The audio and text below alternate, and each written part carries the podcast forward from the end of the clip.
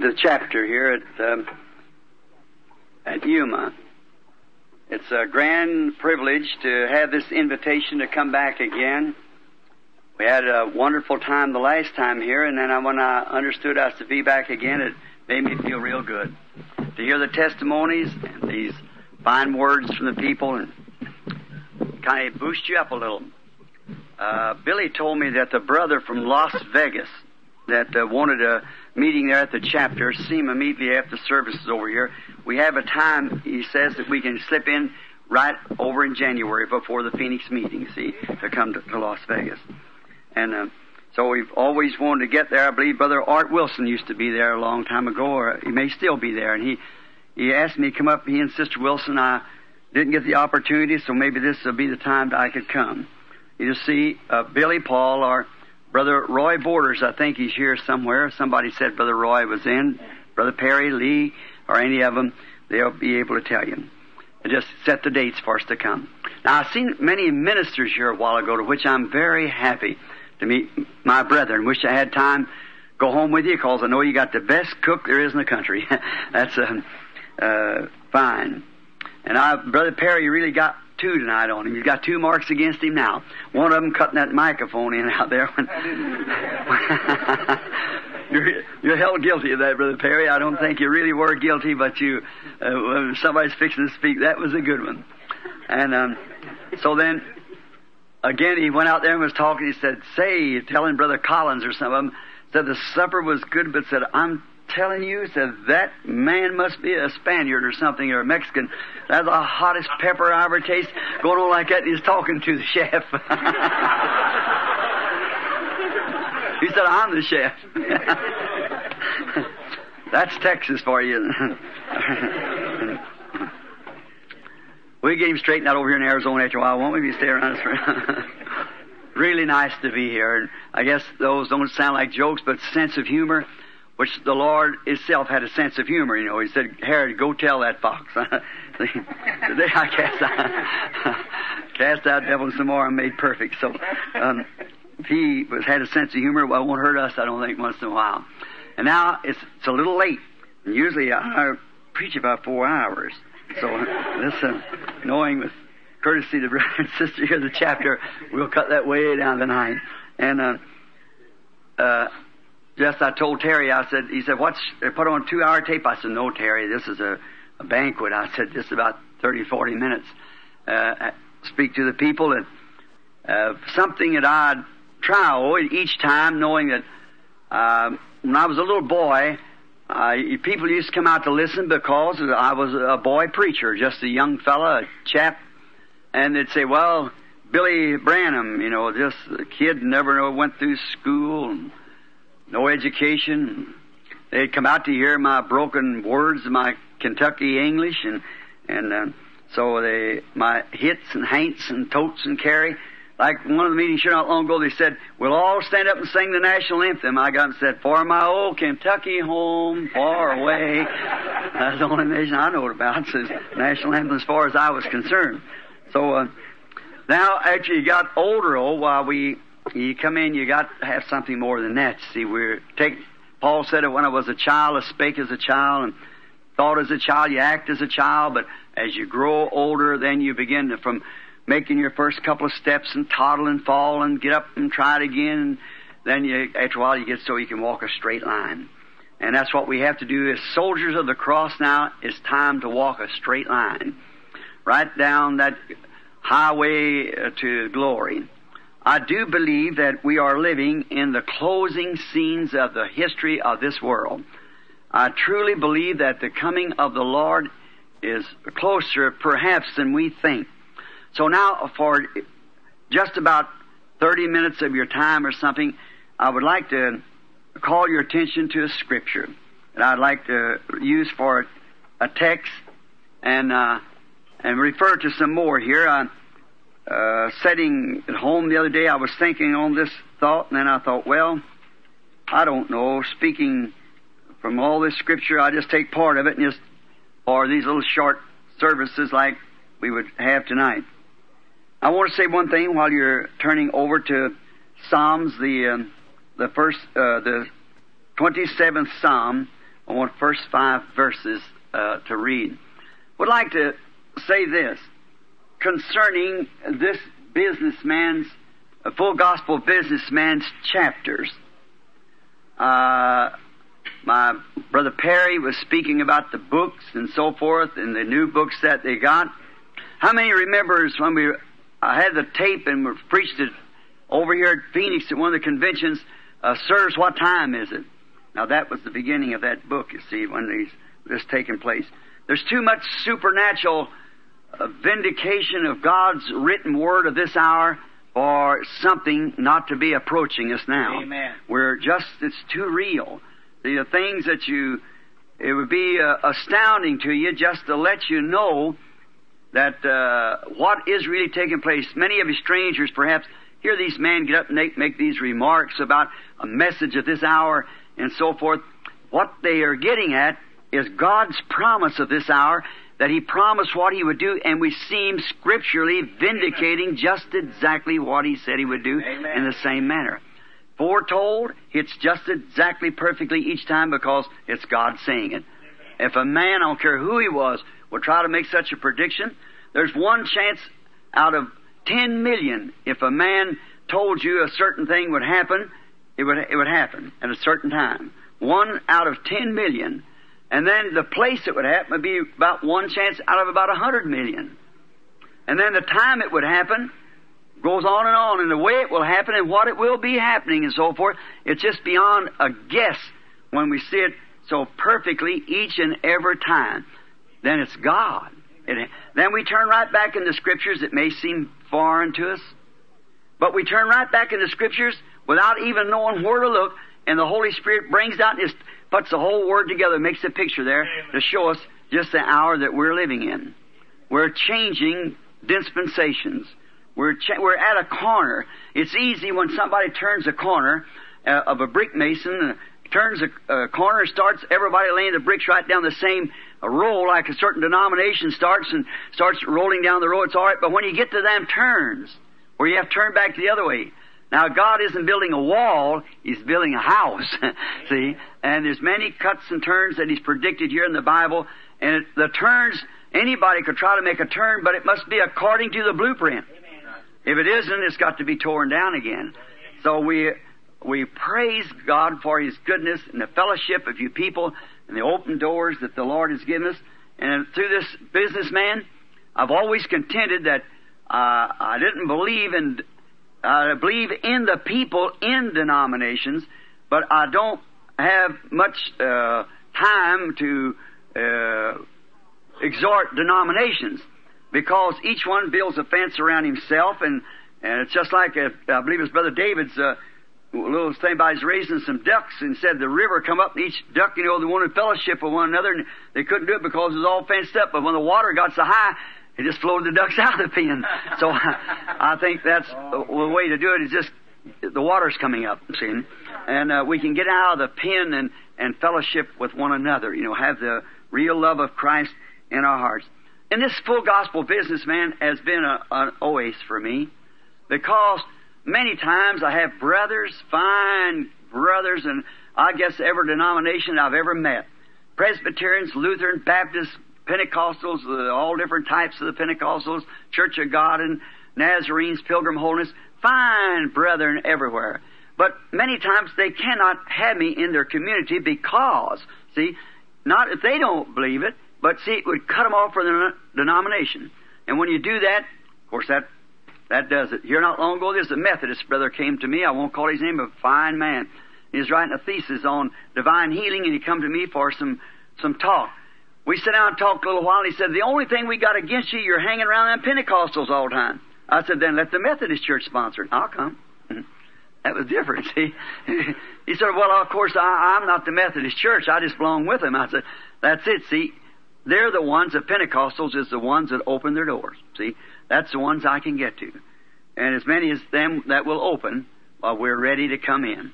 Like in the Revelations, the third chapter said, I stand at the door and knock. If any man will open the door, I'll come in. And so, and that was Jesus. I always knows that was Christ. And He is the Word. That's right. He is the Word. And so the full gospel businessman has been an oasis where we can come together.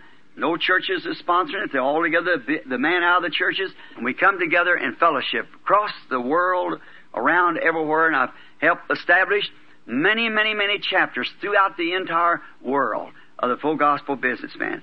I'm thankful for that uh, opportunity that was given me. In there, the businessman will sponsor it, and then all the churches they they want to come anyhow. But then, if I don't want to never try to pull somebody from their church, just stay right in your church and scatter out the line. See, be a real Christian. Your pastor will appreciate you. A real loyal, genuine saint. Any man that believes in God will appreciate a person like that. Yes.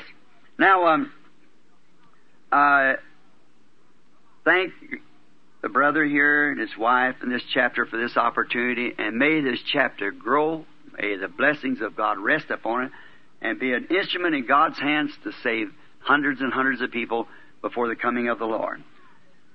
And all the rest of you chapters are representatives here from the chapters. In the book of Psalms, now I want to speak on a, a real strange subject tonight, just for a little while. I've got some scriptures written down here, and, and I thought maybe that tonight I was going to speak on something different, but see the time get away. Well, I, I didn't want to stay that long, so I just turned over here, got some more scripture. And uh, I want to speak on the subject of the rapture. See? Now, we believe that there will be a rapture. All Christians believe that. That's Bible readers believes that there will be a rapture. And now to read for uh, some background, we read the 25th uh, Psalm, uh, I mean, I beg your pardon, the 27th Psalm, 1 to 5 verses. The Lord is my light and my salvation. Whom shall I fear? The Lord is the strength of my life. Of whom shall I be afraid? When the wicked, even mine enemies and my foes, come upon me to eat up my flesh, they stumble and fell. Though the host should encamp about me, my heart shall not fear. Though war should rise against me, in this I will be confident. One thing have I desired of the Lord, that I will seek after that I may dwell in the house of the Lord all the days of my life, to behold the beauty of the Lord and to require in his temple. For in the time of trouble he shall hide me in the pavilion, and in the secret of his tabernacle shall he hide me. He shall set me upon a rock. May the Lord add his blessings to that reading of His Word. Now, today, speaking on this subject, and now some of you may differ, the, the avenues that I take, but how many here believes that the Bible teaches there will be a rapture of the Amen. church? Yes, sir, that's right. That's right. A catching away of the church. Whether you're uh, Methodist, Baptist, Presbyterian, or whoever you are, Pentecostal, there will be a catching away. And I uh, think that in speaking, I, I just don't try to get up here to say something that I think would please the people. I've never been guilty of that. I want to get up here and say something as I feel led to say it that I think would be a help to you. Something that would further your experience with God if you are a Christian, and if you're not a Christian, make you so ashamed of yourself that you will become a Christian. And that's the purpose that I've always tried to uh, line up my thoughts as the Lord would lead me. Now, we are warned that in the doctrine of this in the last days will be scorned at. If you would, let's just read that just a minute. It's in um, um, uh, Second Peter, the third chapter. Let's read just a moment on this, the third chapter and the third and fourth verses. Let's see if this isn't right knowing this first, that there shall come in the last days scoffers, walking after their own lust, and saying, Where is the promise of his coming? Since the fathers fell asleep, all things continue as they were from the beginning of the creation. For this they willingly are ignorant of that that by the word of God the heavens were of old, and the earth standing out of the water, and the wa- and in the water, whereby the world that was being overflowed with water perished. Now, we see that the reason that this subject is so lightened at is because that the prophet here has said that in this last days these scoffers would come saying these things. It's predicted. The reason that people are acting today the way they're acting, why, you certainly are expecting it. Because the Bible said that in the last days they be heady, high-minded, lovers of pleasure more than lovers of God, truce breakers, false accusers, incontinent, despisers of those that are good, having a form of godliness and denying the power thereof. From such turn away. Can we look for an impersonation of truth?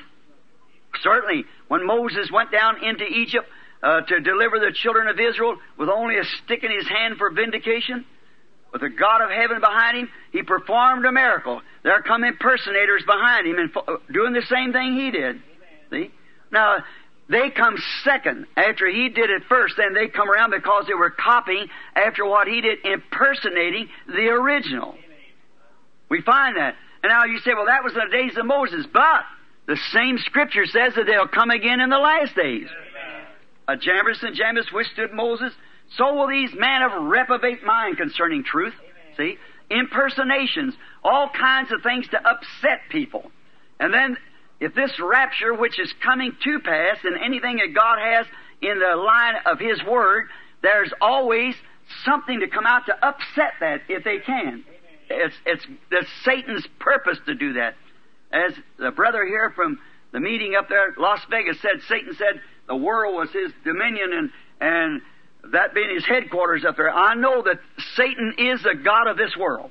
Every nation under heaven is controlled by him. Exactly. This world belongs to Satan.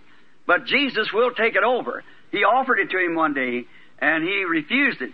But he said, because he knew he'd be heir to it in the times to come. Scoffers. Let's just take for a few moments on that one word before we go further. Scoffers. I was reading a paper about two weeks ago in Tucson. There were some Englishmen from England had uh, made a statement, it's in headlines in a paper, that the crucifixion of our Lord Jesus Christ was only faked between Pilate and Jesus. That he come to make a just uh, make himself something. And there's no way that we could disprove that to him because all the things of God is to be received by faith. We must believe it. Now he went ahead to give a description how that that could be done. Here not long ago in that great nation, London and England rather, where that John Wesley and Charles and many of those great uh, preachers of the early days, Spurgeon and them had preached the gospel in the Haymarkets and everywhere there. They turned down that message of their day and look what they are in this day. That's where Brother Williams and them are tonight. It's one of the lowest degraded countries in the world. I've been over the world. But I don't know anything is so illegitimate as, as England. It's uh, Billy Graham said the same thing. Why he had to take his wife from the parks. How the the uh, the acts of between man and women were going on publicly in the parks. When I was there, I never seen anything that would break a person's heart any more than what was going on in England, which had the opportunity and one time led the world in a reformation. This shows how it can fall. But you see what does that? The message that went forth then, the Englishmen try to hold that same message for today. That won't work today. Amen. It won't work. How would, what if Moses would have come and brought Noah's message? We'll build an ark and float down the Nile. It wouldn't have worked. And neither would Jesus' message ever work of Moses. And neither will Wesley's message ever work in Luther, or Luther's West message, vice versa. And today, we're, our last great Reformation was Pentecost. And today, we're moving from that. Amen. And a Pentecostal message won't mix with this because it's another day. Amen. It's all the Word of God, but it's building like the feet, arms coming up. It's forming a bride for the rapture. So you don't, don't displace them people back there. They live to their message. All them will come out that was in the bride. Just like life going through a stalk of wheat. It leaves the wheat, the hull, but the wheat forms itself like the grain of wheat that fell in the ground. Here not long ago I was reading a book some German wrote in criticism. He said of all of the, of the fanatics in the world, William Branham tops them all. He said, why, he's nothing but a, he's a, he's a magician. He does these things. See, the man not knowing, and then the man was a critic. He didn't even believe in God. He said a God that could set up in the dark ages, hold his hands across his tummy, and laugh at a bunch of Christians being mothers, and his own disciples are supposed to be mothers with little children and things, and let lions eat them up, and never even turn a hand. You see where the carnal mind, where education and things can't catch the vision? That carnal wheat had to fall into the ground. Just like Jesus had to fall to rise again, so did the church of Pentecost had to fall. It had to go into the ground. Them dark ages, any wheat, any uh, grain that goes into the ground, it has to lay in that dark time to bring forth, but it started sprouting in Martin Luther. Come on through Wesley, on out into Pentecost, now into the, go out to the grain. And now the denominational systems that they left behind, they're stalks. That's all it's to be burnt, the denominational system. But the real grain of wheat that come out of each one of those reformations will be caught up in the bride. It all together will make the bride. Now we find out in England there, they impersonated the crucifixion not long ago. A bunch of those people, them long kids with them long hair and things, and hollering, called Jesus Daddy O and all that stuff. Such scum. Now you said that's in London, England. Watch what was in the paper last week here in America. Some great doctor of divinity from a fine school said that the, the crucifixion was a fake. Said that Jesus only tried to make himself like that. That he had drinking this mandrake weed. And we found it in Genesis where it spoke of. It's a weed like marijuana or something. It's found in the Orient there. And if you drink it, it'll put you to sleep. Maybe in your, like you're dead, slump, everything, for two or three days at a time. He said when they give him vinegar and gall, it's all possible that that was mandrake weed. And when they did, they give him that, and he went slump like he was dead. They put him in the tomb, and they laid him there. After two or three days, sure, going back, then he is awake again. Was all right. Said he went up to India and died somewhere, an ordinary death, trying to fake a religion. The first place, that critic. What's the matter with people? See, it's just this day we're living in scoffers. See? The day to fulfill the prophecy. God allotted His Word out to each age. And each one of those age has to manifest that. And He also foreordained man for that age to fulfill that Word. Every time He allotted His Word, He allotted the man for it. When He allotted Moses' time, He allotted Moses to it. When He allotted the time for the Son of God to be born, He allotted Him to it. Every age He's allotted His man foreordained, as the Bible said. Nothing is, if God's infinite, almighty, all powerful, omnipresent, omniscient, why, He knowed all things from the beginning. So He knowed, it's nothing out of cater, it's just us that thinks it is. Is everything run? Look back in His Word and see what He's doing, then we'll have an understanding. Now just think, the first place, if that minister would have thought when they put that vinegar and gall in his mouth, he spit it out. He did not take it at the first place.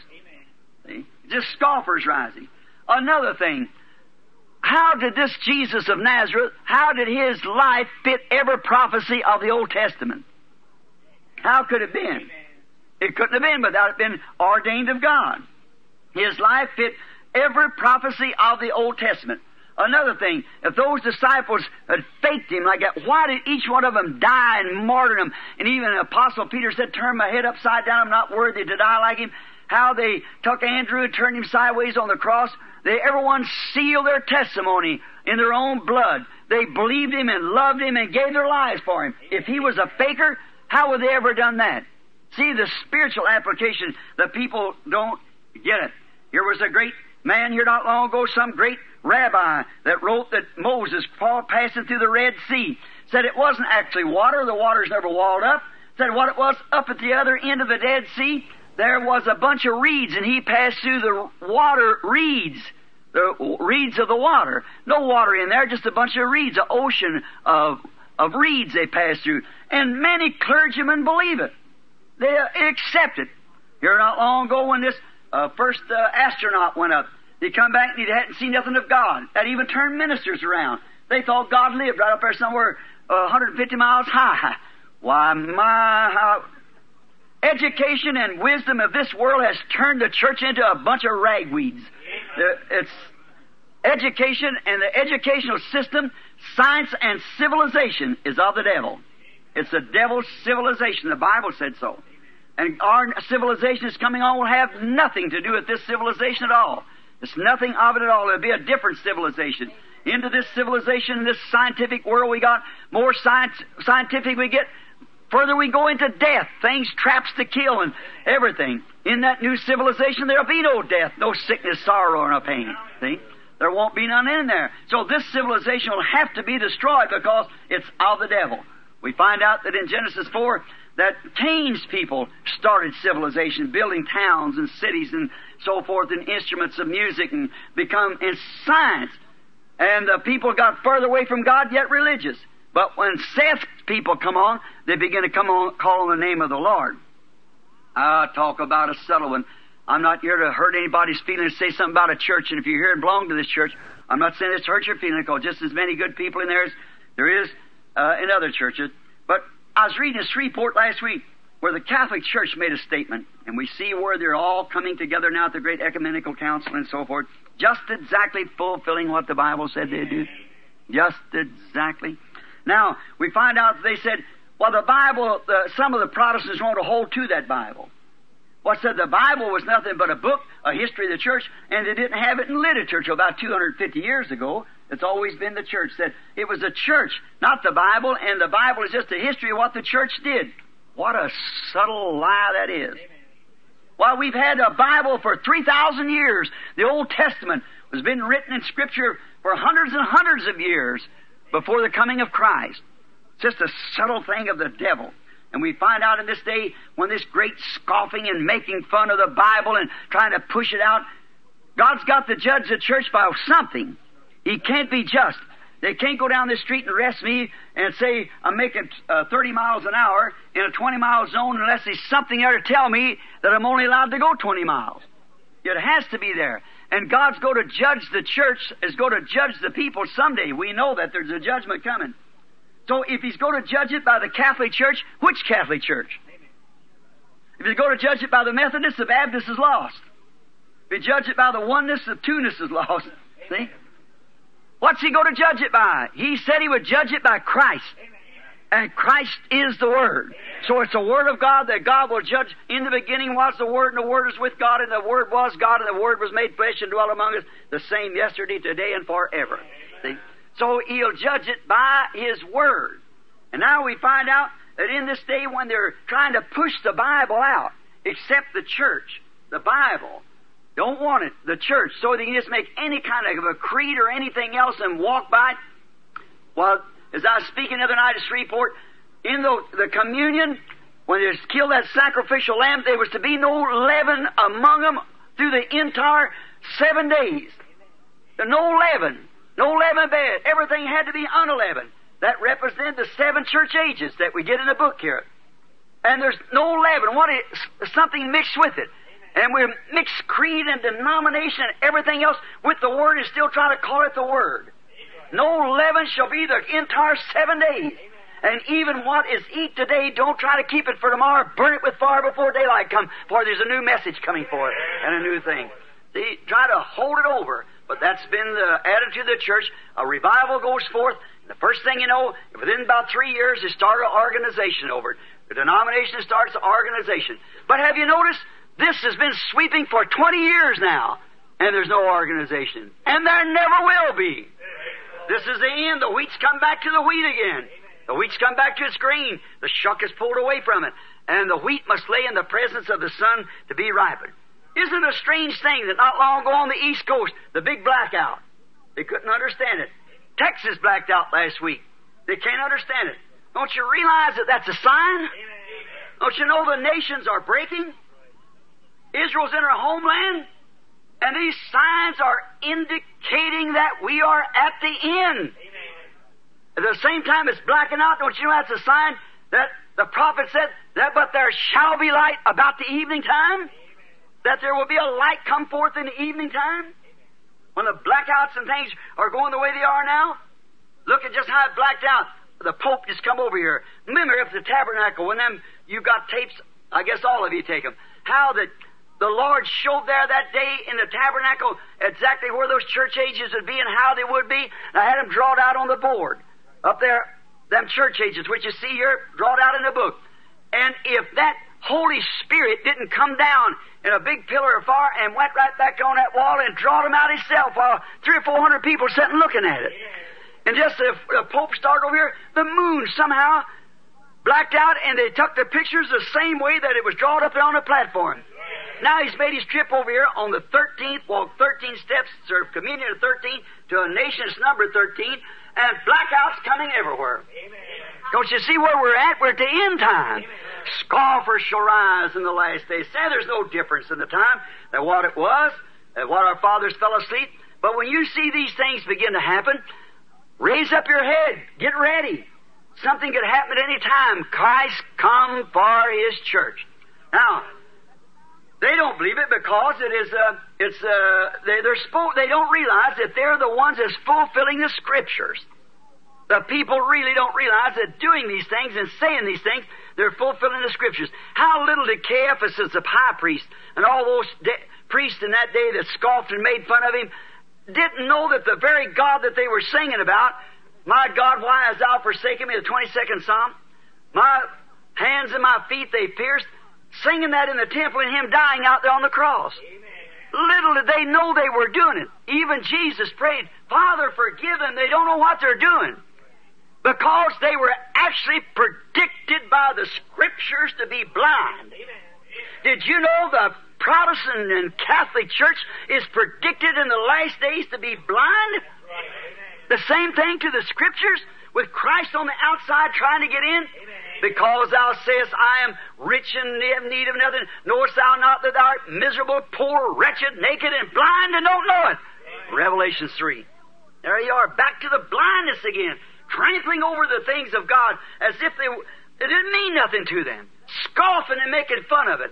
That's what the Bible said. But to the church, the bride, the rapture is a revelation to her. It's revealed to her that the revelation, the true bride of Christ, will be waiting for that revelation uh, of the rapture. Now, it is a revelation, for the revelation is faith. You cannot have a revelation without it being faith. Faith is a revelation because it's something that's revealed to you. Faith is a revelation. Faith is something that has been revealed to you, like it was to Abraham that could call anything contrary to what had been revealed to him as though it wasn't so. Now, faith, that's what faith is, is the revelation of God. The church is built upon a revelation. The whole entire body.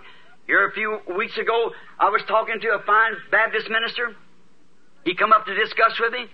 He said, I like you as a man, but said, you're all mixed up. I said, and I pray you help me get straightened down. He said, with the scripture. He said, uh, we'll never be able, Brother Branham, to get the things together till we get every word upon word upon word exactly with the Greek and so forth.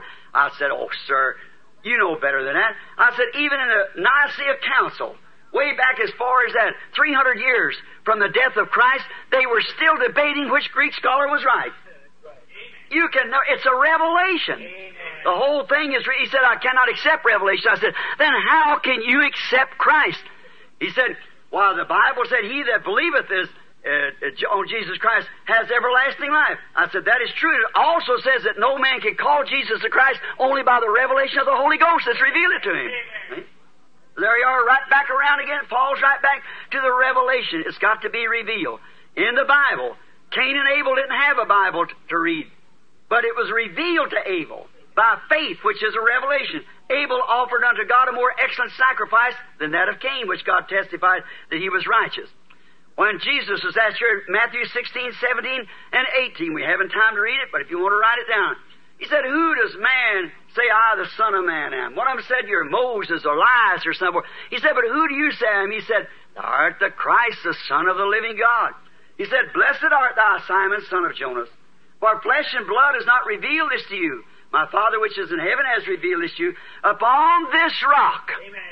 The spiritual revelation of who God is, who Jesus is.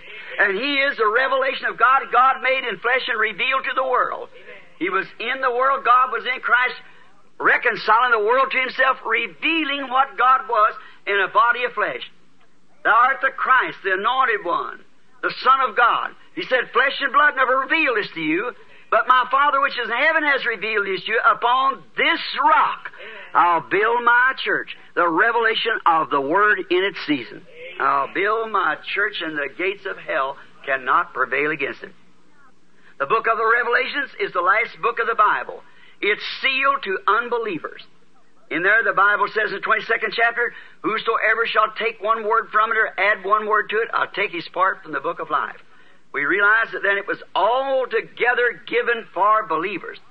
And it opens the book of Revelations and reveals who the author of this entire book is. He used to look upon as Alpha and Omega, from Genesis to Revelations, Jesus Christ, just the same, right straight through.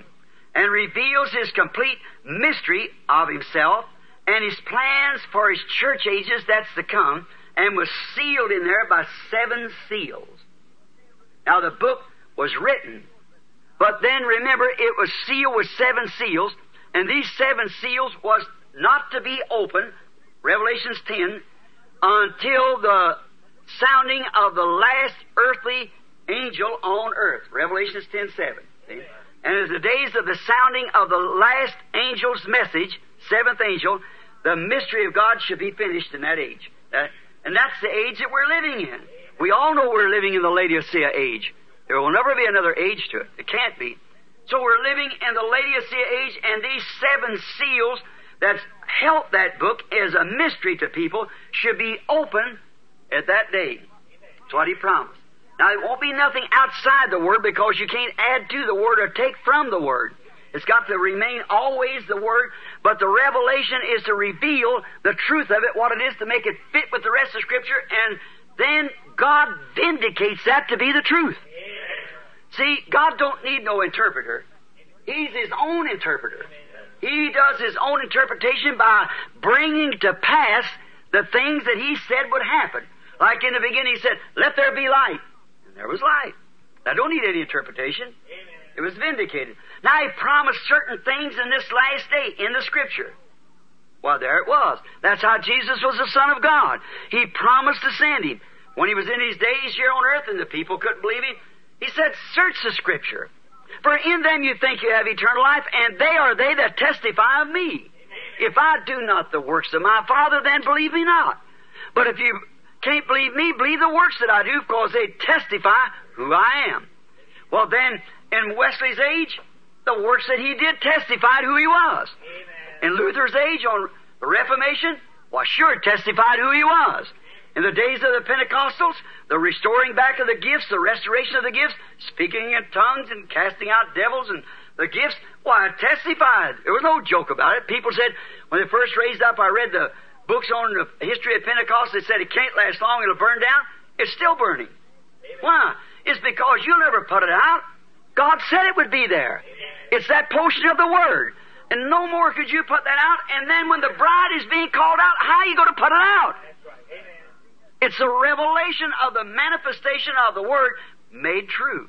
And we're living in that day. Praise be to God. The revelation of the mystery of Himself. Now, the rapture is only, this rapture that we're talking about is only for the bride. Remember the Bible said, and the rest of the dead live not for a thousand years. This great rapture. If there's not a rapture, friends, where are we at? What are we going to do? What age are we living in? What promise do we have? There is going to be a rapture.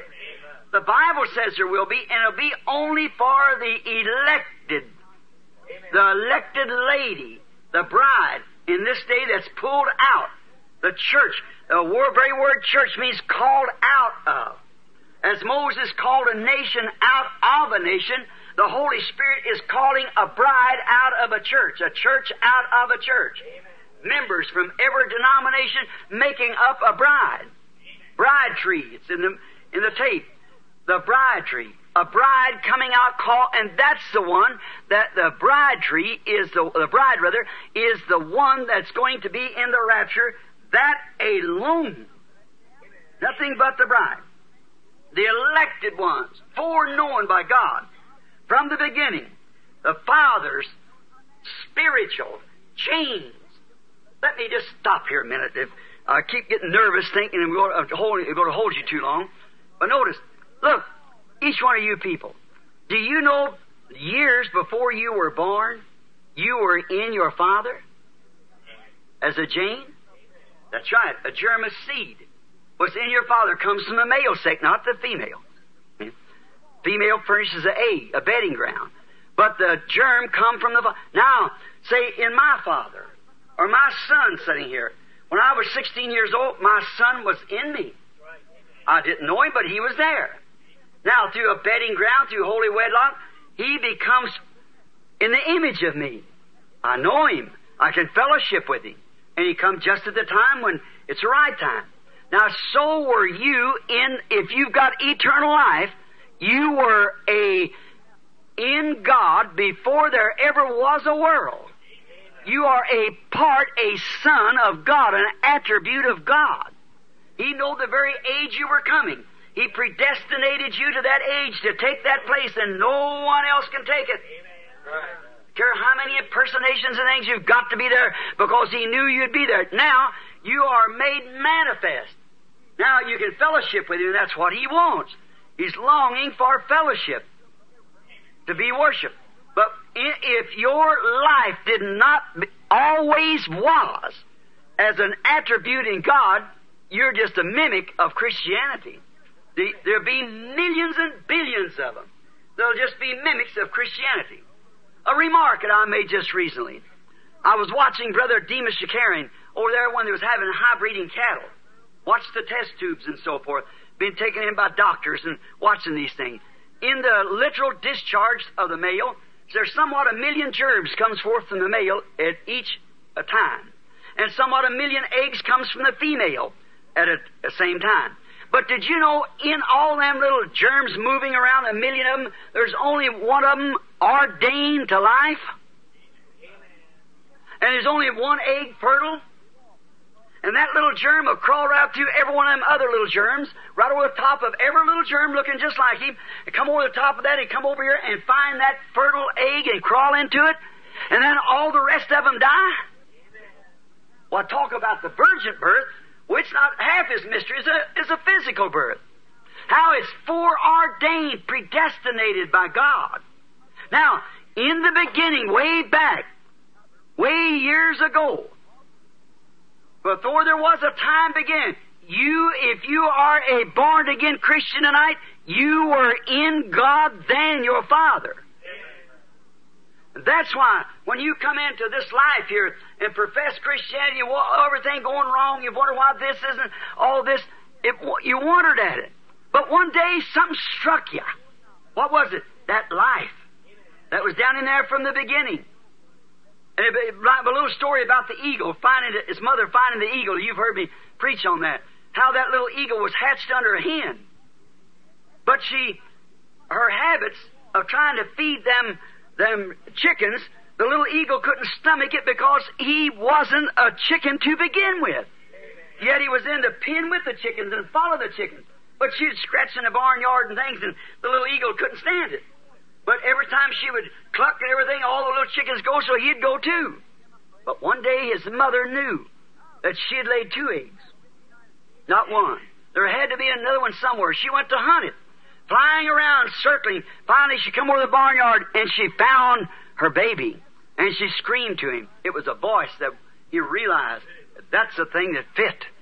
That was what he's looking for. See, and he realized then that he wasn't a chicken; he was an eagle.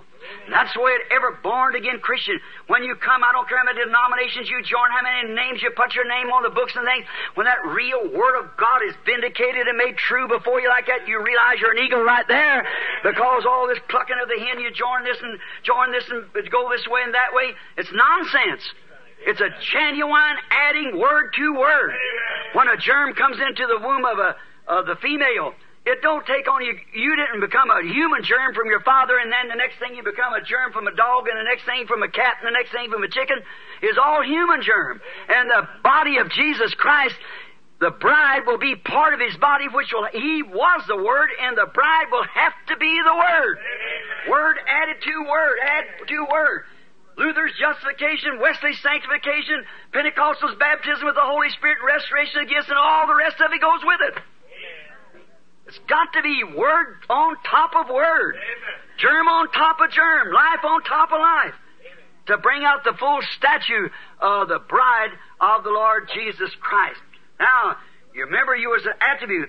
And now the thing of it is, after we find out these things that Christ is coming for His bride, now how do we get into that bride? That's the question. Many say, join our congregation. One of them wants a certain type of baptism. One wants to do this or that. One said you must speak with tongues or you haven't got it. The other said you don't have to speak with tongues. This one says you must dance in the spirit. This says you must shout. This got a sensation. It's all all right, and then still it's all wrong. How could a man that's or a woman or a child of God that's born of the Spirit of God deny the Word of God? When God Himself interpreted it and said, "This is it. I promised it. Here it is," showing it just as plain as they can. Why, they're bound to see it. See? How could Christ deny His own word? If Christ is in you, it can't deny His own word. Then how do we get into this body? 1 Corinthians 12, by one Spirit we're all baptized into this body. By one Holy Spirit baptism. Now, if you want to put that down, that's 1 Corinthians 12, 13. And by one Spirit we are all baptized, and the Spirit is the life of Christ. Is that right? The life of Christ and the life of any seed which He was, the Word seed brings the seed to life. You get it? If that if that life is laying in the seed, and this baptism of the Holy Spirit comes upon it, it's bound to bring that seed life. As I told you here at Phoenix not long ago, I was talking to Brother John Sharritt. And I was out there and he showed me a tree, a citrus. He's, he raised a lot of citrus fruit. And he showed me one tree that had eight or nine different kinds of fruit on it. And I said, Brother Sharritt, what kind of tree is that? It's an orange tree. I said, why is the lemon and uh, tangerine and tangelo and grapefruit? He said, it's all citrus fruit. They're grafted. Oh, I said, I see now next year it'll all have oranges, but oh no. Each tree will bear its own, each limb will bear its own fruit. Many of you fruit growers know that. You're in, in this citrus valley. It'll bear its own. You put a lemon uh, branch in an orange tree, it'll bear lemons. Because it's the nature of the citrus fruit, yet it won't bear the original fruit. And that's what we've done. We've grafted in, taken in with creeds and so forth, and grafted in each year. How can a Methodist bring forth anything but a Methodist child? How can any denomination bring forth anything but a denominational child? But if that tree ever puts out an original branch, it'll bring forth oranges. And then if God ever does anything in the church, it'll be original back with the Word again. Exactly. It has to be. Because the life is in the tree and it bears its own kind. Now, when we find out now there's that big church that's moved down through the ages, bearing its fruit, and as the limbs quit, they prune them off. And St. John 15 never pruned the vine out. Now, I took the branches off, cut them out because it wasn't bearing any fruit. And and we Jesus wants fruit of for Himself. His wife must bring forth the kind of a children that He is. Then, if they don't bring forth children, bride children, word children, then it's a denominational child. Then her first love for the world and denomination, she's gone back to that. And it can't bring forth a real, genuine, born again Christian because there's nothing there to bring it forth. It's like if you take a lemon branch and stick it in there, it'll bring a lemon, but it can't bring a orange because it wasn't there at the beginning. But it was ordained at the beginning, foreknowledge of God, predestinated and born. It has to bring forth an orange. It can't bring nothing else. That's the way at the church of the living God. When the hour comes, Everybody, you let God start to do something, everybody's got the ball and gone. See? It's always been that way.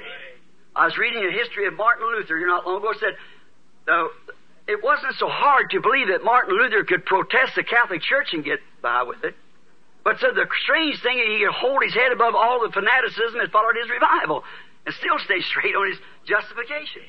Just everything, impersonations and everything falling. Look at Mrs. Semple McPherson, Aimee Semple McPherson. They had this temple over here. Every lady preacher had them wings and packed the Bible the same way. Just, uh, just carnal impersonations that can't be original. That's the way the churches can't be. You let one church get something other in the city, the other church can't stand it, they get it. See? They're not original anymore. God's Word is original. It's the Word, and it has to bring forth its, time, its kind in its season. Elected, predestinated by the Father God. Now, how do we get into this church? By one Spirit. We are all baptized into this one body.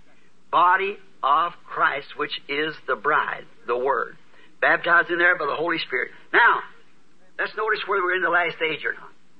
Now we find out, if we turn back in Genesis, about the, uh, oh, about the fifth chapter, you can also turn to Luke and find out that Enoch was the seventh from Noah. Enoch there catches the serpent's seed, for if Cain was Abel's son, then he was the eighth. But nowhere in the Bible it said that Cain was Abel's son, or Cain, or Cain was uh, Adam's son, because the Bible said he was of that evil one, and Adam wasn't the evil one. See?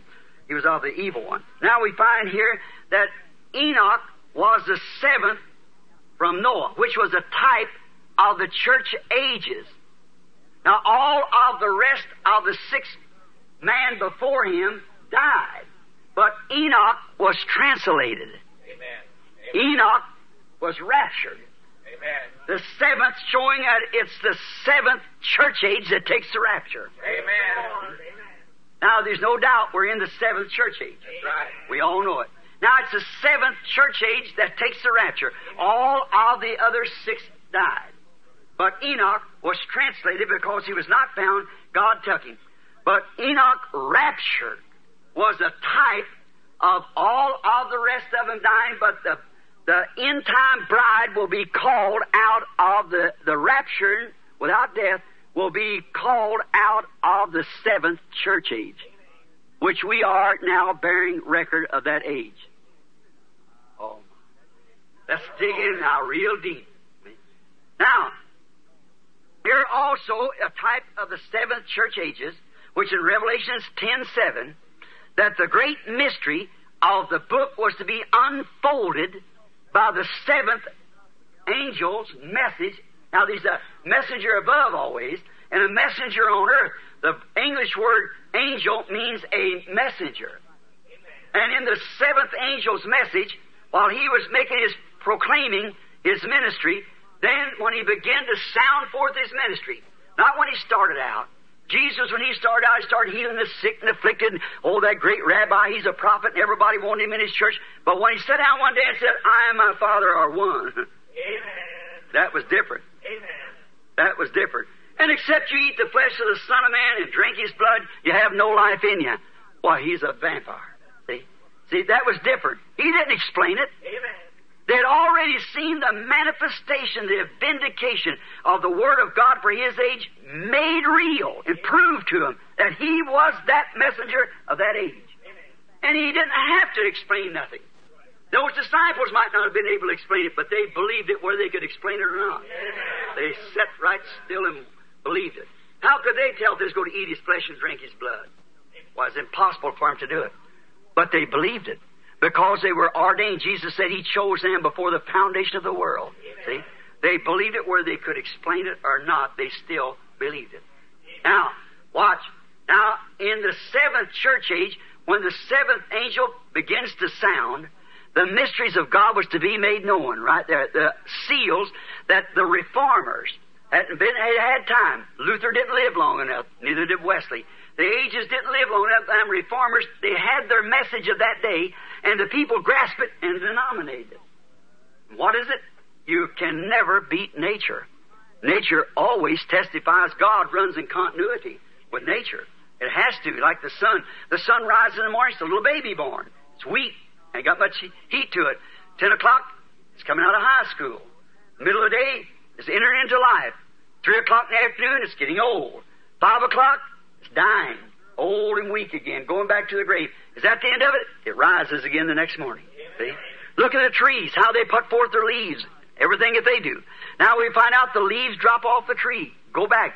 Uh, what the life goes down to the root of the tree. Is that the end of it? Comes back next spring with new life. Now watch the churches how it's done the same thing in the Reformation. It come up, that a corn of wheat fell in the ground and died under the dark age persecution. It went into the ground. It had to die. Any man spiritual can see that. that unless that seed uh, uh, dies and rots, it abides alone. And it had to go into the ground under the dark age. It laid there, rotted, and come forth in two little blades of the Lutheran Church. Out of the Lutheran Church, brought off more blades, Zwingli and so forth. From that, come on up into the tassel, which was John Wesley, the great missionary age. It dropped back. Out of there come that deceiving age, that Pentecostal age, that corn of wheat. That anybody ever here ever raise any wheat? You look at that wheat when you look at it. When you go out there and say, I've got wheat, you look like you got a wheat there, open it up real close and watch, you ain't got no wheat at all. You got a shuck. Didn't Jesus warn us that in Matthew 24, 22, 4 in the last days, that the two spirits would be so close together, it would deceive the elected wheat itself, if it was possible. See? Now watch, it's a carrier. Now the life that come up through Luther was what made Wesley. The life that come out of Wesley is what made Pentecost. The life that comes out of Pentecost makes a wheat. But they are carriers, see. The real life goes through there, the message goes through, but it's heading on up into the wheat. That's the reason the wheat come up and brings the whole thing in the rapture up here at the top. The bride itself comes out of each age, but the denominational stalk dies, Right, dries up, and dies. Have you noticed this last days how it's beginning to pull away now? When that wheat begins to grow, then the, the shuck begins to get away from it. Look back in that little wheat when you look at it. Pull it open like this and look into it and see you've got a little bud of wheat back there. You'd have to take a 30 power scope to look into it to see the little bud of wheat back there. See? But it's way back in there. But it starts growing. Now that shuck has to be there to shelter that, to give it a chance to get out. But then when it begins to grow and the message begins to spread, then the shuck pulls away from it. And the life goes right out of that shuck right into the wheat. It goes on. That's what each age does. It just it just can't beat nature. It's that's God's continuity, the way He does things. And now that's the age that we're living in right now, the seventh church age. Now it's all to be manifested in the grain of wheat at the end. Another comeback. Now if you take Luke, the 17th chapter and the 31st, he said, "As it was in the days of Sodom."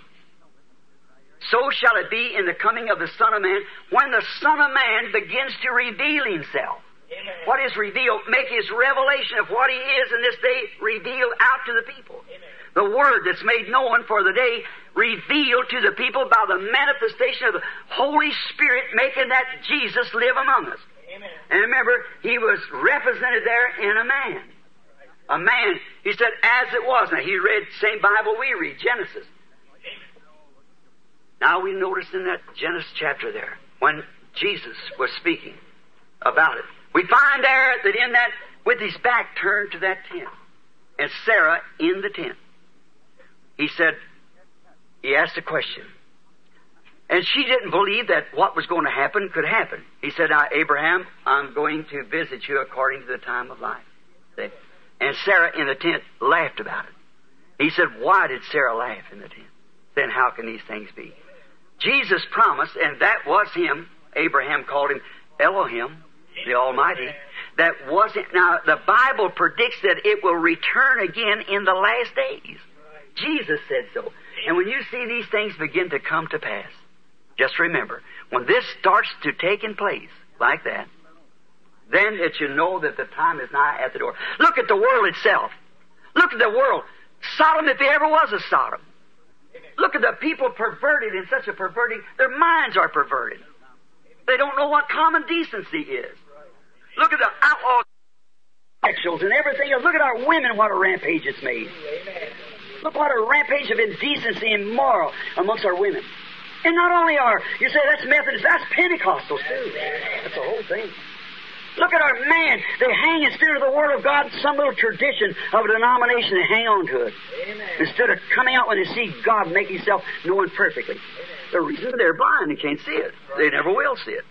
Now watch what takes place here. And this, while we hurry, I think that lady wants us to leave. I've seen her m- uh, motion her hand something or other about she wants us to get out. So we better hurry. So now notice, Enoch, the type of the church. Here he's also typed in the seventh church age. Can you think of that? The seventh church age.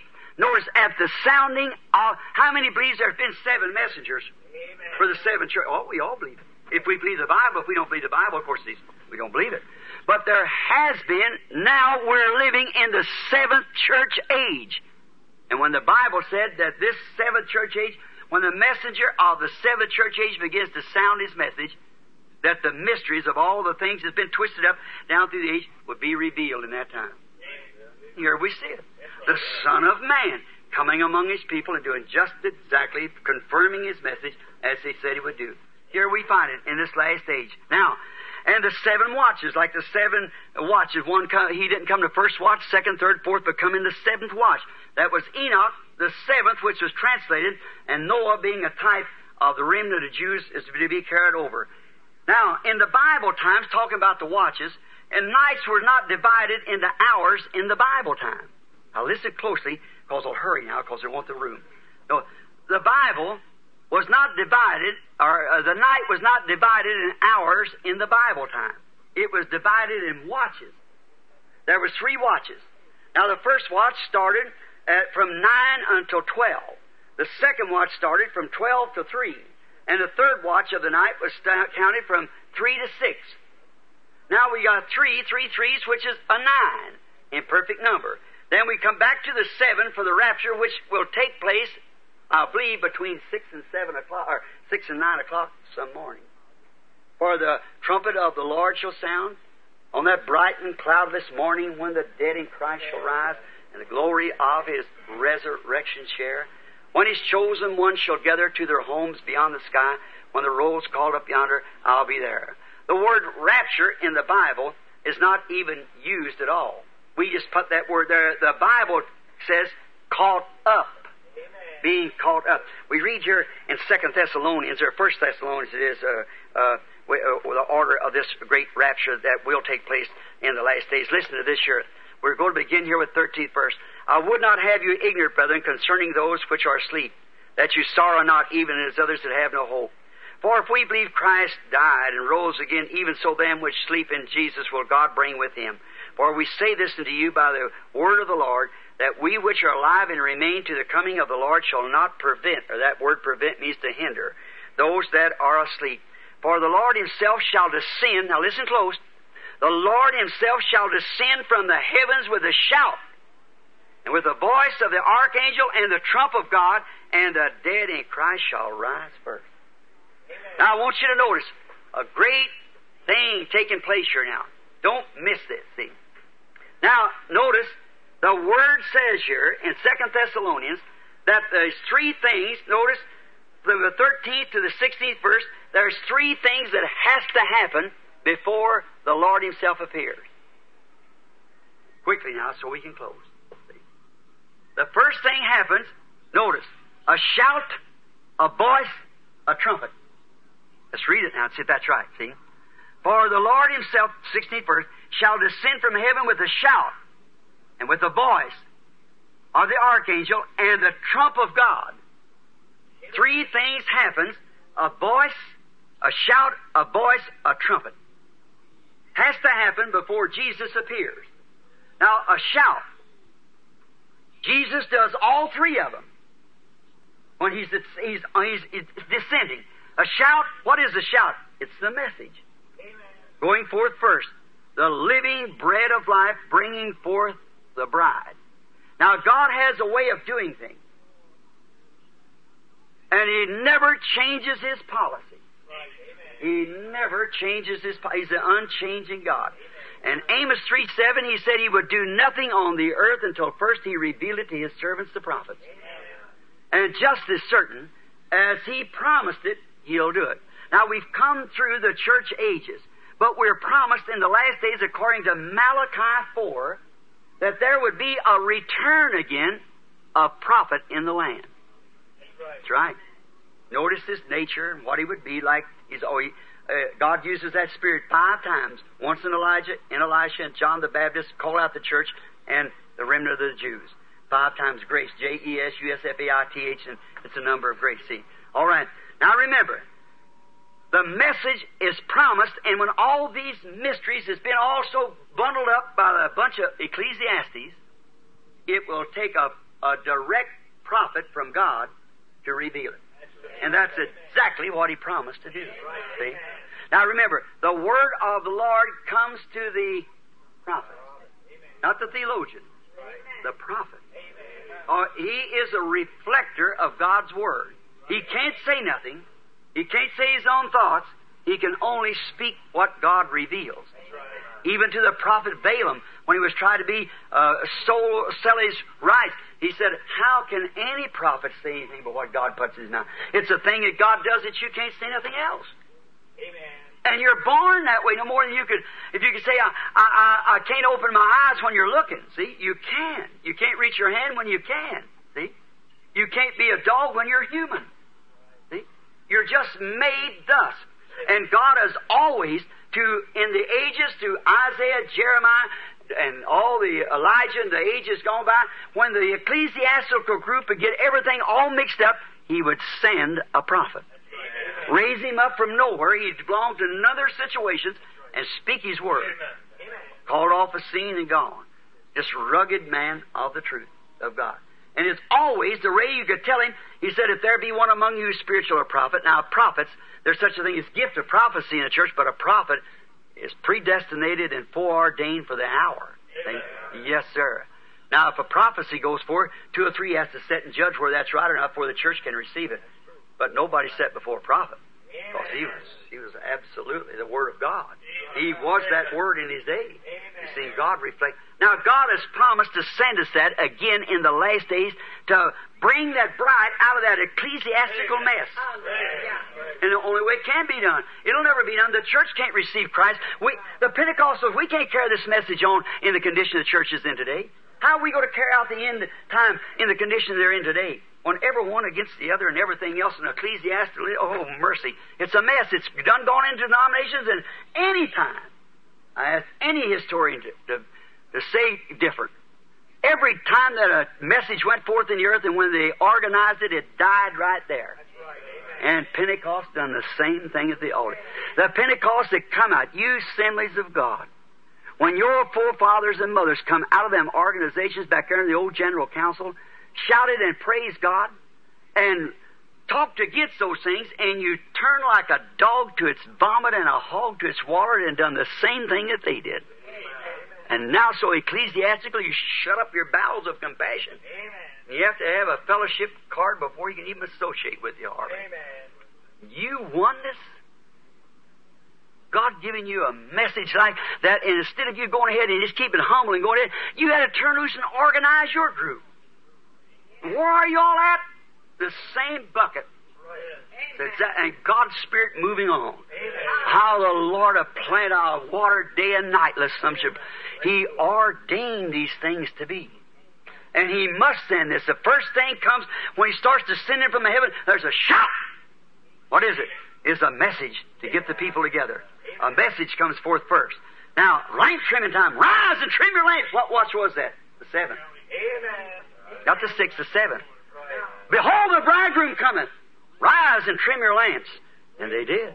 Some of them found they didn't even have any oil in their lamps, see? But it's lamp trimming time. It's Malachi 4 time. What he prom- It's Luke 17. It's, it's Isaiah, all those prophecies that it can perfectly set in order for this day in the Scripture. We see it living right there. There's no, see these things happen, my dear brother, sister, when God in heaven knows I could die on this platform right now, you, you just ought to walk around a while. Uh, it's just, it's tremendous. When you see God come from the heavens, stand before groups of men and stand there and declare himself just as he ever did. Amen. And that's the truth in this Bible open. Amen. We're here, and the denominational system is dead. It's gone. It'll never rise again. It'll be burned. That's what you do with the husk on the field. Flee from it. Get into Christ. Don't uh, say, I belong to Methodist, I belong to Baptist, I belong to Pentecostal. You get into Christ. And if you're in Christ, there's not a word written in here but what you believe. I don't care what anybody else says. And then God makes that thing manifest because you, when He pours the Spirit upon the Word, what happens is like putting water on any other seed. It'll live. And it'll bring forth of its kind. You say, I got the baptism of the Holy Ghost. That don't mean that you're saved. Not by a long ways. Look here. You are a triune being. You are inside this little fellow here is a soul. The next is the spirit, and next is the body. Now you got five senses in this body to contact your earthly home. They don't contact the rest of it. You got five senses of the spirit here, love and conscience and so forth. Of that, but in here is where you live. Amen. That's what you are. Didn't Jesus say the rain falls on the just and the unjust? Put a cockleburr out here and a wheat out there and pour water on them and keep them under fertilized and things like that. Won't they both live by the same water? Sure. Well, what is it? One of them will bear a cockleburr because that's all he is. Amen. The cockleburr will raise his hands and shout just the same as the wheat. Right. Don't the Bible say in the last days there shall come false Christ? Right. Not false Jesus now. False Christ, anointed ones. Amen. Falsely anointed to the Word. Denominational anointed, but not to the Word. For the Word will bear record of itself. It don't need nothing else. It'll bear record to itself.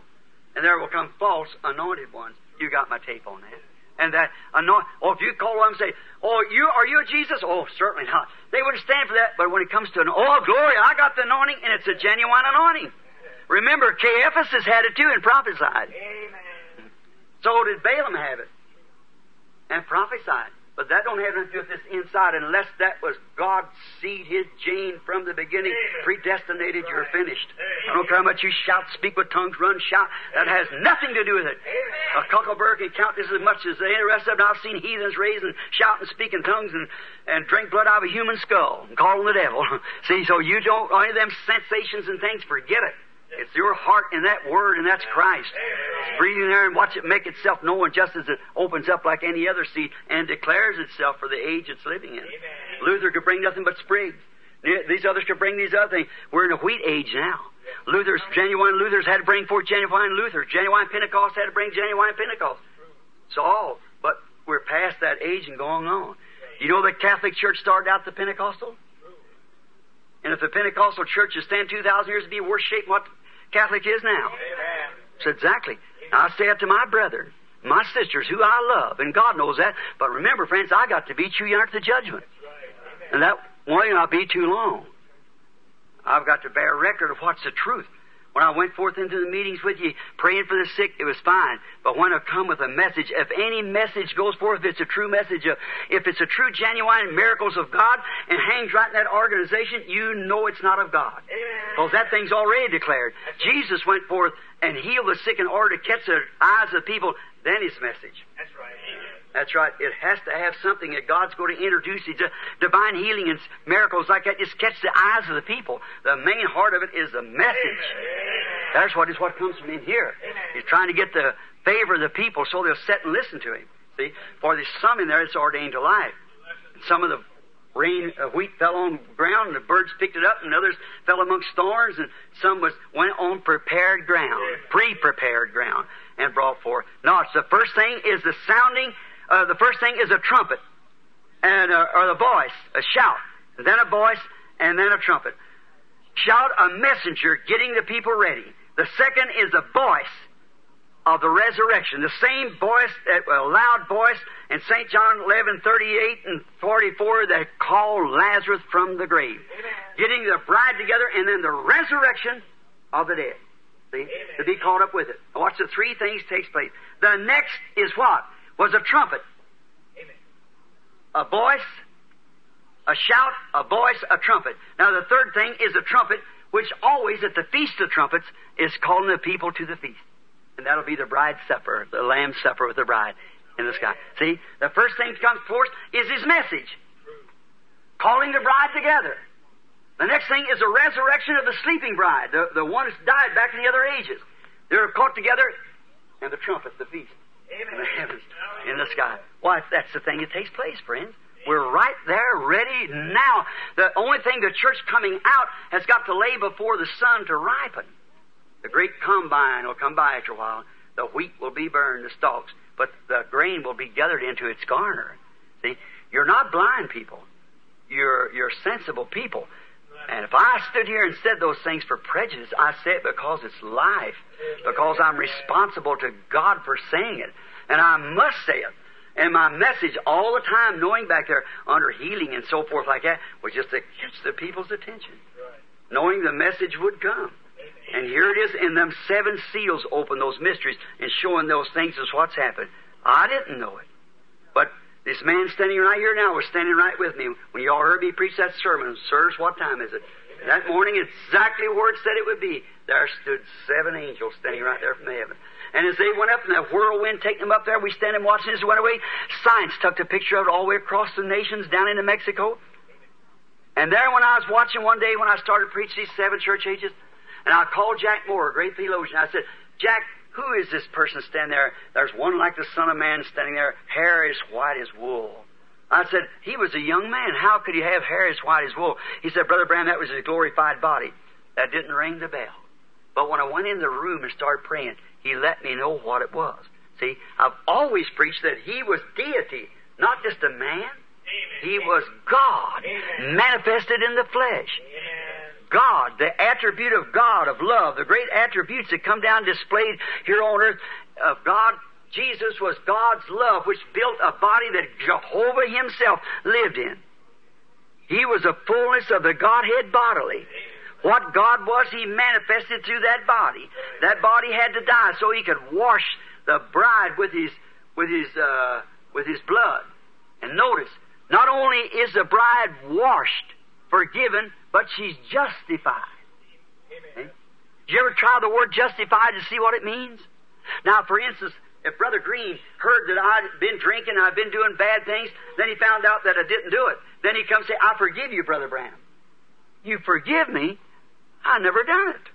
What are you forgiving me about? See? But if I'm guilty, then I can be forgiven, but I'm still not just because I did it. But the word justified is though you never done it at all Amen. justified. And then the blood of Jesus Christ cleanses us so from sins till it's put in the book of God's forgetfulness. He's the only one can do it. We can't, we can forgive but not forget. I could forgive you, but I always remember you done these evil things. Then you're not just, you're forgiven. But in the sight of God, the bride is justified. Amen. She never done it in the first place. Amen. Standing there married to the virtuous Son of God. Never sinned in the first place. Why? She was foreordained. She was tripped into this. Amen. And now, when she heard the truth and come forth, the blood cleansed her.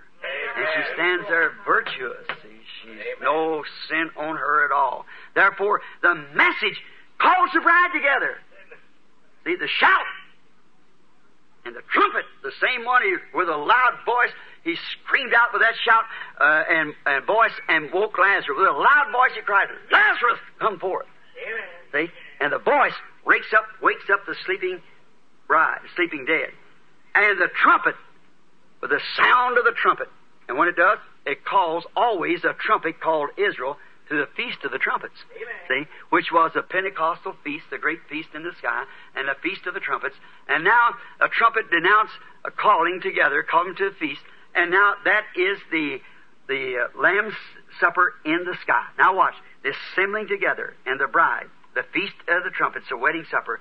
We have seen it in types. Now watch just a moment before we close. Notice we've seen it in types. Now, if you want to read in Matthew eighteen sixteen, it said these three that bear record. See, and Saint and First John five seven and so forth. Uh, three is always a witness. Is that right? It's a verification something that's right. Three witnesses bear in the mouth of two or three witnesses, let every word be established. Now notice we've had three witnesses. Three is a witness. Now we've already had three raptures in the Old Testament. Did you know that? As a witness. Now watch. Enoch was one. Elijah was the other, and Jesus was the other one. Jesus being the keystone now, he bear record. See, he was a keystone between the Old and New Testament because he had to first die and then rapture. He died, come to life, and walked around here with us, and then was raptured up because he was the keystone that tied the two together. After his resurrection and rapture, look, after he did that and proved that the Old Testament there, we all know Enoch was translated. Amen. We know Elijah was taken up by whirlwind. That right in a chariot of fire. And Jesus died, buried, rose up, and lived here on earth, and then was raptured up. The keystone. There's three to bear record. Is that right? Now, there has been one rapture already passed. You know that? Let's, see if we can't read it right quick. Let's get Matthew, the 27th chapter. And let's get about the 45th verse of the Matthew, the uh, 27th chapter. Let's see if we can't get that right quick and see if, if we can't get just a little bit out of this would help us right quickly. 27 and 45, I believe I got wrote down here. Let's read. Now, from the sixth hour, there was darkness over all the land until the ninth. And about the ninth hour, Jesus cried with a loud voice, saying, Eli, Eli, lama which is to say, My God, why hast thou forsaken me? Some of them that stood by uh, heard it and said, This man calls Elias. And straightway one of them ran and took a sponge and filled it with vinegar and put it on a reed and gave it to him to drink. The rest said, Let us see where Elias will come and save him. Jesus, when he, he cried with a loud voice, yielded up, uh, loud voice, loud voice, watch, when Jesus dying, screamed with a loud voice, yielded up the ghost, and behold, the veil of the temple was rent in twain from the top to the bottom, and the earth did quake, and the rocks did rent, and the graves were open, and many of the bodies of saints that slept arose and came out of the graves after his resurrection, and went into the holy city and appeared unto many. Amen. One rapture is past. Right. Three's happened in the Old Testament. Of them prepared, who the word of the Lord came to. Amen. See? The word of the Lord came to Enoch. The word of the Lord came to Elijah's prophet. See? The word of the Lord was Jesus. See? Watching the Old Testament, them Old Testament saints now, when this rapture first uh, taken place, notice verse 50, his loud voice awakened the Old Testament saints just exactly like the loud voice awakened Jesus, or awakened Lazarus. Amen. See? A loud voice awakened. And the second is fulfilled in Second Thessalonians, the fourth chapter. Let's just take a read. read we just read it a few minutes ago. See, I would not have you ignorant, brethren, concerning those asleep. which eh, it- Saw or not, even that's First Thessalonians four, twelve to eighteen. That that will be the second rapture. The second rapture will be the catching away of the bride. Amen. The Old Testament saints has gone into his presence, paradise done away, and the Old Testament saints to sit it up at his loud voice when he screamed to give up the ghost because why? The sacrifice, the propitiation of their sins that they'd waited on, believing that perfect Lamb was coming, they'd offered the sacrifice to the Lamb, and when he died and yielded up the ghost, he screamed with a loud voice, and the Old Testament saints oh, awoke. Amen. Watch the shout and the voice over here, the same thing at his coming. See? Amen. yielded up the ghost, and when he did, the sacrifice was perfect. Paradise emptied out. And the Old Testament saints came to the earth again, walked around on earth, and entered in with him at his rapture. David said there, Lift up ye everlasting gates and be ye lifted up. He led captive captive and give gifts unto man. And the Old Testament saints went in with him. He said, Who is this King of righteousness, the Lord of glory, mighty in host? Mighty host. Here they come in marching. Jesus led captivity captive. Here he comes with the Old Testament saints, and the went of the new gates up there and said, Lift up ye everlasting gates and be ye lifted up, and let the King of glory come in.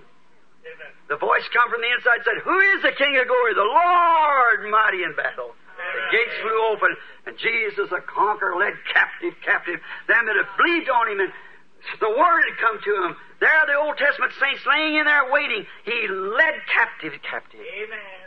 Ascended on high. Took the Old Testament saints and went in. There's one rapture already passed. Amen. The next rapture takes place is Second Thessalonians for the church, the bride, to be resurrected, to be raptured into glory. We which are alive and remain, that's the bodies left on earth, will not prevent or hinder them which are asleep.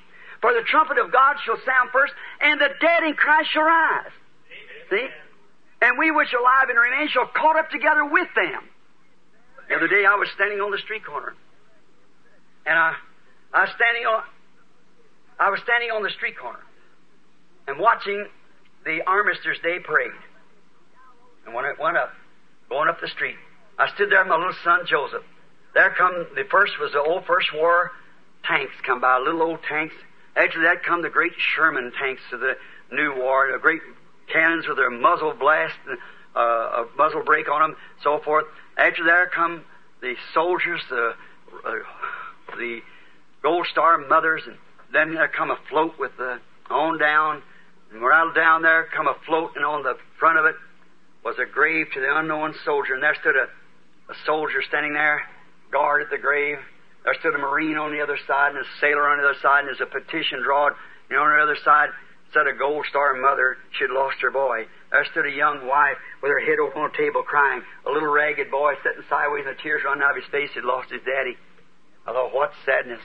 I stand here and look, see them old, just a few of the soldiers left marching down there, crippled and hole like that with their uniforms, but proudly displaying them because they were Americans.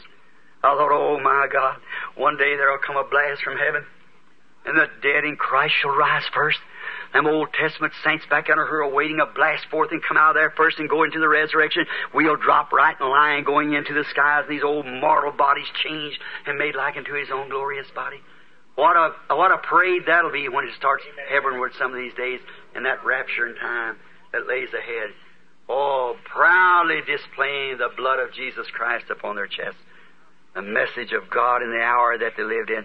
That's the hour that we're looking forward to, brother. Looking, just in closing now, the second resurrection, all, well, first one's past.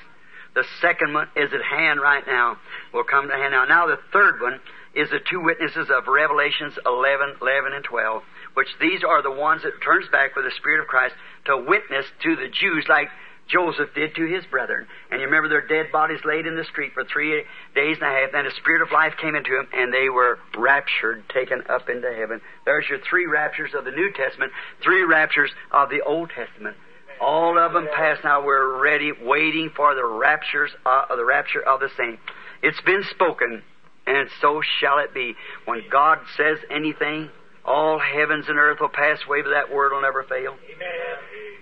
When God said back there in Genesis 1, He said, Let there be light. It might have been hundreds of years before there's any light. He said, Let there be a palm tree, let there be an oak tree, let there be a desert, let there be a mountain, let there be this. He spoke it. You see, and as long as it went out of His mouth in a word, it has to be manifested. Amen. It has to be.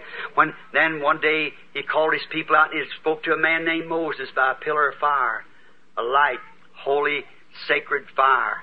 And Moses wouldn't, the people wouldn't believe Moses, so he said, Bring him out to this mountain. That morning the mountain was all full of fire and flashing and thunders like that. And the people said, Don't let God speak, let Moses speak. See, lest we perish. God said, I'll not speak to him no more like this, but I'll raise him up a prophet. And I'll speak to him. And what he says will come to pass, and you hear it because I am I am with him. Now he spoke that, he said that it would come to pass. Look at this prophet Isaiah stand there, a man, intelligent man. A man was thought of well by the king because he'd lived with Uzziah the king, which was a great man, tried to take a preacher's place one time and went in, got smitten with leprosy. And that's what I told the businessman. Don't never try to take a preacher's place. No, sir. You stay right where you're at. See? You do your work what God uh, told you. If you're a finger, you can never be an ear. If you're an ear, you'll never be a nose. Nose, eye. See? You stay in your position. You heard that message the other day on the broadcast trying to do God a service. David, anointed king, all the people shouting and screaming it was right. But he never consulted God's prophet, and a man died, and the whole thing was marred. Don't try to do God a favor. You wait till it's God's term. Let it come in His way of doing it. I'll start this big thing, and He'll do this. Be careful, brother. Now, David knew better than that. Nathan was in the land in that day. He wasn't even consulted at all. See, he consulted captains of hundreds and thousands. All the people shouted and screamed and danced and said they had all the religious motion, but it wasn't in the line order of God's word, and it failed. Anything else is not in the line and order of God's word will fail.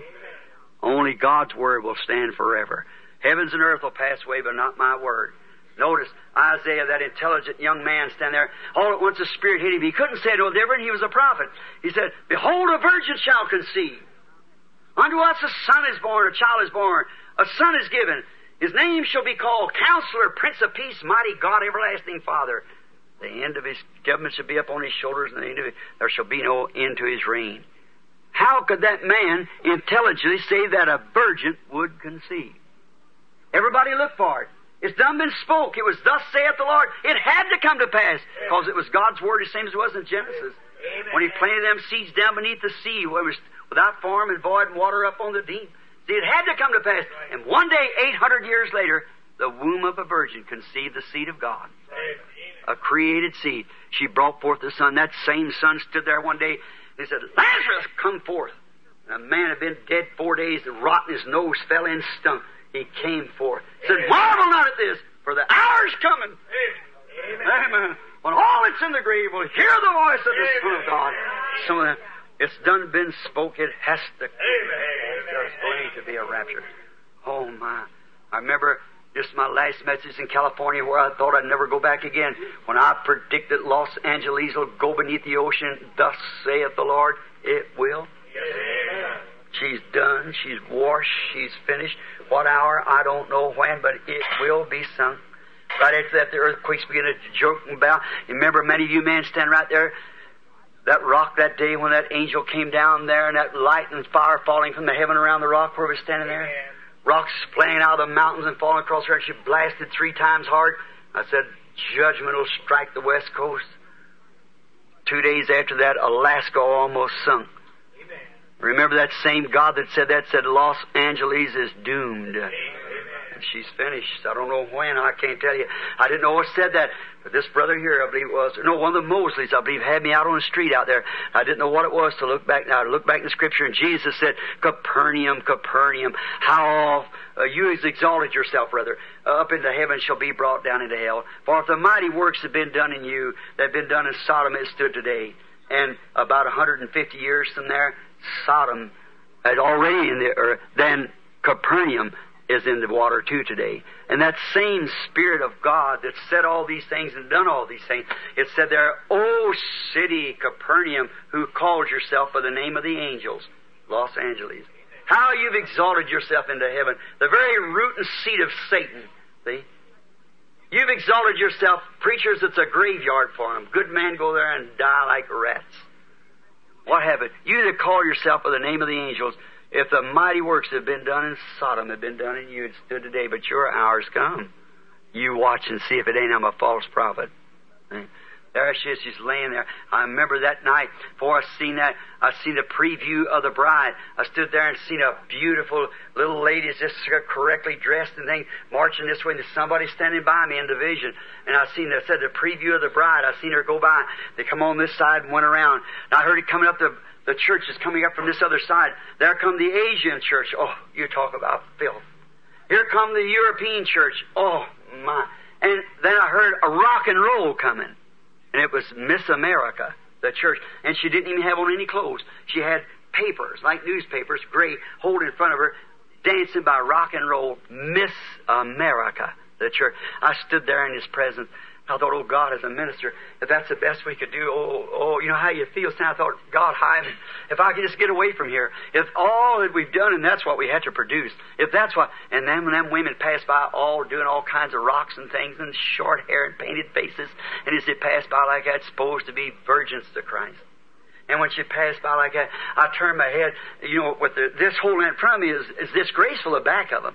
And there they was going like that, and I turned my head to weeping like that. I said, I, I couldn't stand it there, him stand there and me know that me, a minister of the church, and that's what I'd produce for him. I said, Oh God, I can't look at it. Let me die. Let me, let me fade away. And like that, and as soon as it went out, every time one of them would come, they'd go out to a certain place and drop off, and I just hear the sound of it as it went away. And then I heard something like onward Christian soldiers. Now look, here come that sainted bunch of little girls, just exactly the way they was, all correctly dressed, their hair hanging way down in their back, smooth, clean, marching like this to the step of the gospel. She was the Word. They looked like one out of every nation. I was looking at as they passed by. And seen them pass by. Instead of going down, they started going up. And I noticed one of them trying, two or three of them trying to get out of line. I screamed, Stay in line! And the vision left me, and I was standing in this room screaming, Stay in line! Line that wonder, could it be already passed? Could the bride already be called? Is that what we're going through today? She has to be molded and made into the image of Christ. And Christ is the Word.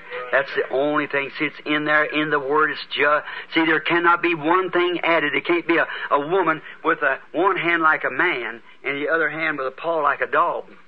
It's got to be exactly the Amen. Word of the Lord, like He is the Word. The bride is a part of the bridegroom. The woman is a part of her husband because she's taken out of the husband. Eve was a part of Adam from his side, and so is the bride, not taken from a denomination, but taken from the bosom of the Word of God for this day.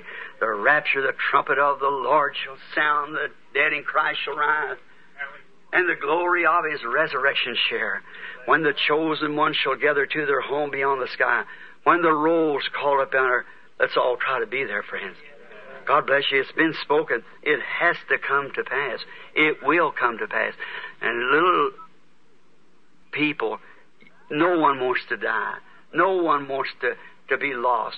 Let me tell you, whatever you do, I don't care how well you go to church and how loyal you are to church, That's fine. Nothing against that. You should go to church. You do that. Keep on going to church. But whatever it is, throw away your traditions and move right on up into Christ. Because it's going to sound one of these days, and you're going to be caught with the mark of the beast on you and not know what it is until it's too late. That's exactly right. God bless you. I'm sorry to have kept you. And remember, I've kept them too long here. That's right. And the offering that you've taken for me, which I did not ask you to do that, brother. That's my that's courtesy. Take that and pay this motel the the overtime because I kept it. I just had a few things here. I got about eight or ten more pages on that rapture there, but I, I just didn't have time to give it. God bless you. Do you love the Lord Jesus? Amen. Let's just stand still just a minute now, quietly, reverently, and remember what I've said. Remember, we're in the last hours. These nations are breaking. Israel's awakening.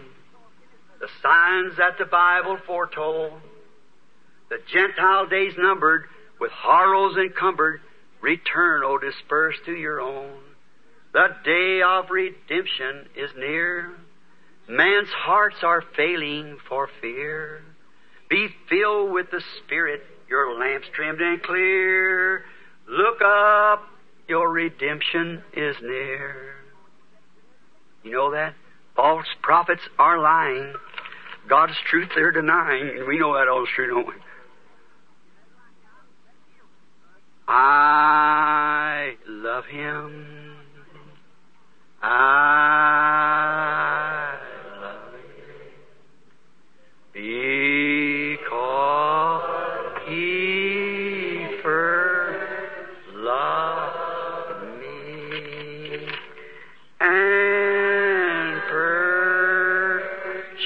purchased my salvation on Calvary's tree. How many really love Him? Raise your hand. Uh, now, I want you, while we sing this again, shake hands with somebody near you. Say, God bless you, pilgrim. God, we are pilgrims, aren't we? Pilgrims and stranger. I That's it, right across the table. I